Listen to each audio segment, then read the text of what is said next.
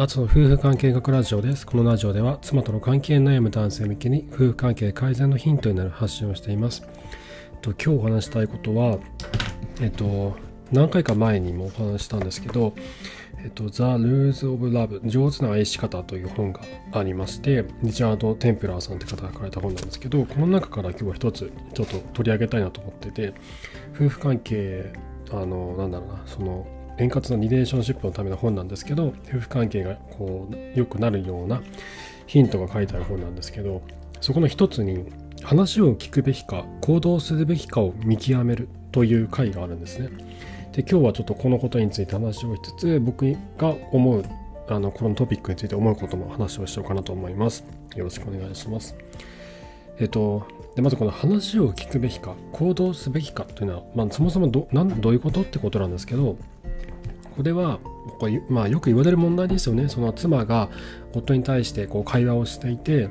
えっと、今日こんなことがあったの、あんなことがあったのって話をした時に、妻はただその話を聞いてほしいだけなのかと、ただ共感してほしいだけなのか、それとも何かしらのアドバイスが欲しいのか、ということをこう見極めるってことなんですよね。ここを見誤ってしまうと、余計なアドバイスをして、いや、そうじゃないと、何も言わないで、ただ聞いてほしいだけなのみたいなことにこうなりやすくなると。で、ここをどうやってこう見極めていくかということなんですけど、えっとね、あの、これ、なんだろうな、この、そもそもですね、この話を聞いてほしいだけなのか、それともアドバイスが欲しいのかって、この2択が間違ってるなって僕は思うんですよ。実際夫婦関係が悪化して改善していった経緯をこう、改めて見直していくと、アドバイスが欲しいのかっていうのは存在しないなと思うんですよね。で、これって多分ただ話を聞いてほしいのか、それとも、えっと、夫に助けてほしいのか、代わりに行動してほしいのかとか、助けてほしいのか、夫が何かしら行動しあのしてほしいと思っているのか、で、この2つなんじゃないのかなって思ってるんですよね。でどうもこの余計なアドバイスを、するなんとかってよく言うじゃないですか。じゃああの有効なアドバイスってあるのかって思うんですけどなんだろうそんな有効なアドバイスってなかったなって気もするんですよね。だもしかただ話を聞いてほしいだけっていうことで話をまあいろいろ聞くじゃないですか。そうだね、そうだね、そうだよねって言って。で、あの君の言う通りでね、こうそういうこうそういうふうにするのがいいんじゃないのって言うじゃないですか。でそれ共感ですよね。共感。で傾聴して共感する。でその中にそれ自体がま有効なアドバイスというか背中を押すことの一つになってるんだろうなと思うんですよ。話を聞いて共感するだけじゃなくてその妻がこうしたいな本当はこうしたいなと思っている。だけど悩んでるどうしようっていうその背中をこうそっと押すというのが傾聴と共感なのかなと思っててでそれが有効なアドバイスと呼ばれるものの一つなのかなと思うんですよ。でそこで僕らがいやこういうふうにした方がいいんじゃないとかああいうふうにした方がいいんじゃないかとかまたその違う方面からのアドバイスをすると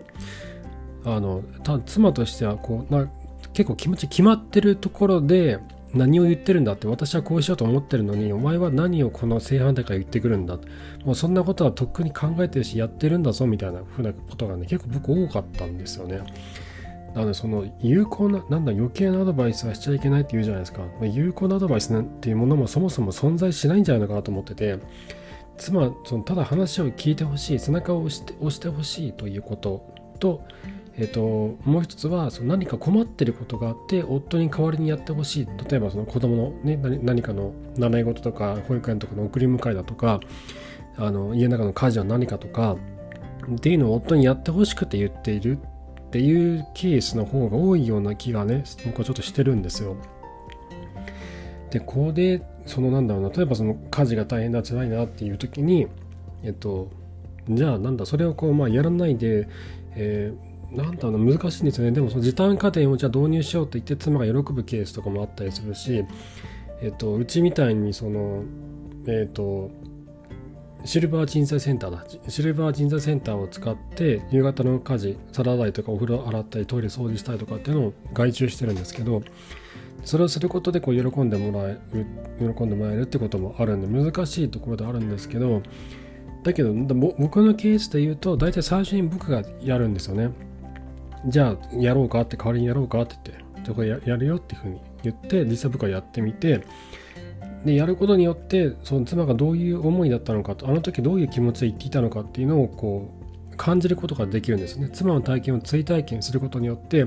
どのようなあの感情を感じるのかどのような気持ちになるのかってことを自分でも分かるじゃないですか。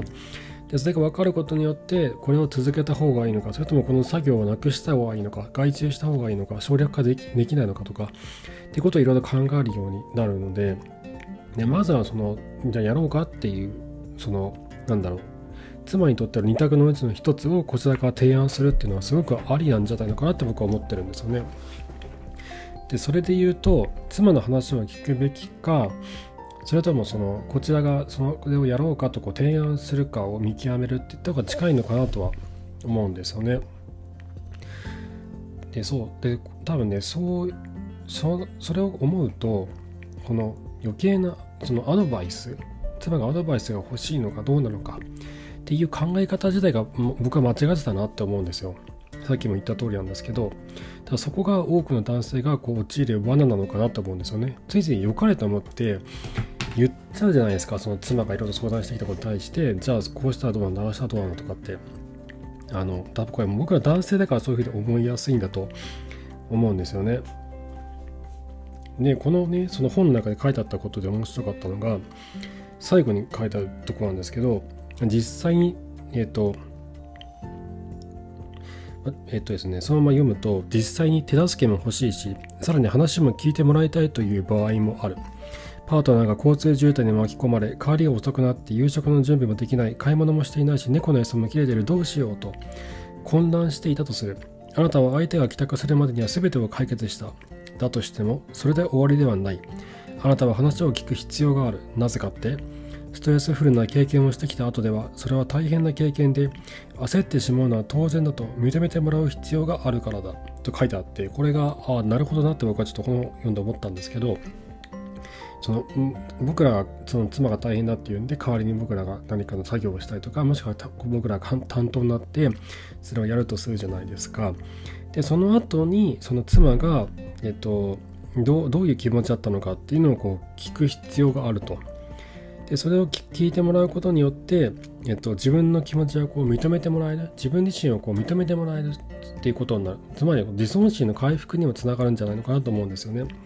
でそういったことの繰り返しが妻との間に愛着関係とか絆っていうのを作っていくんじゃないのかなって思うんです。はい。ということで今日はちょっと短いお話なんですけど、えっと、妻が何かしらこう僕ら夫に話をしてきた時にこれはそのただ黙って共感あのしてほしいだけなのかそれとも、えっと、何かしらのアドバイスなどの行動をする必要があるのかと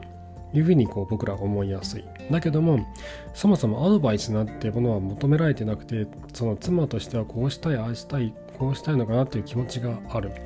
その背中を押してほしいと思っているなのでそれをそのただ聞いてほしいだけなのかそれともえっと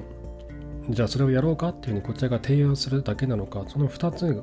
なのかなと思うんですよね。でもしくはどうしてもその妻のやっていることがちょっとおかしいかなと思う場合そのアドバイスを、まあ、どうしてもすることになると思うんですよね。それはどうなんだろうっていうケース。じゃあこうやっぱりこうした方がいいんじゃないのかなって思う時。でその時の伝え方っていうのは結構難しいんですよね相手の気持ちを一旦受け止めた上でででもちょっとこう思うんだけどどうなのかなと思うみたいな風にこう話を持っていかないともうスパーンって切られたみたいな風に思っちゃうんでね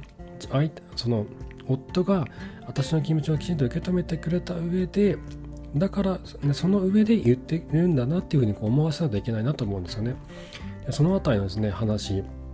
えっと、妻の話がちょっとおかしいなと思った時にどうやって妻にあのアドバイスをすんないと届けることができるのかってことについてはまた次回、えっと、明日ですねお話をしたいなと思います。はい。ということで今日は話を聞くべきか行動すべきかを見極めることで夫婦関係を改善させるということでお話をさせていただきました妻との関係悩む方の参考になれば幸いです、えー、質問箱の方でご相談ご質問受け付けておりますので男女問わず受け付けております、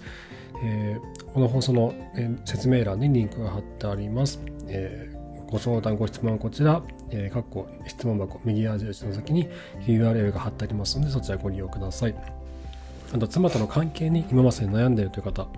真っ暗な暗闇の中をですね、たった一人で歩いているようなものなんですよね。自分がどこにいてどこに向かっているのかもわからないと。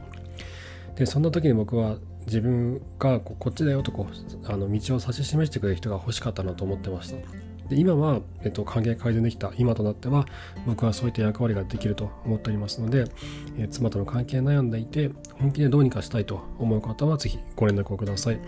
ノートのサークル機能を使ってアツの夫婦関係オンラインカウンセリング松明という名前で妻との関係悩む男性向けにアドバイスをさせていただいてます。 Zoom とかメールなどでやり取りをしてます。えー、本当えーと本気でどうにかしたいと思って悩んでいる方はご連絡をください。こちらも放送のこの放送の説明欄にリンクがあります。えっ、と、夫婦関係改善カウンセリング、カッコノートサークル、右矢印の先に URL が書いてありますので、そちらをタップしていただくと飛べるようになっています。はい、えー、ということで、今日も最後までありがとうございました。ななんか、あの台風も来てて、で、コロナも流行ってて、全然外に出れないんですよね。旅行も行けなくて、もうすごい煮詰まってるんですけど、今日なんかね、ちょっと一個これやってよかったなと思ったのが料理をしてると結構気が紛れるんですよね。今日の夜ピザ作ったんですけどこのピザを作るためにこう、ね、材料切ったりとかあの盛り付けたりとか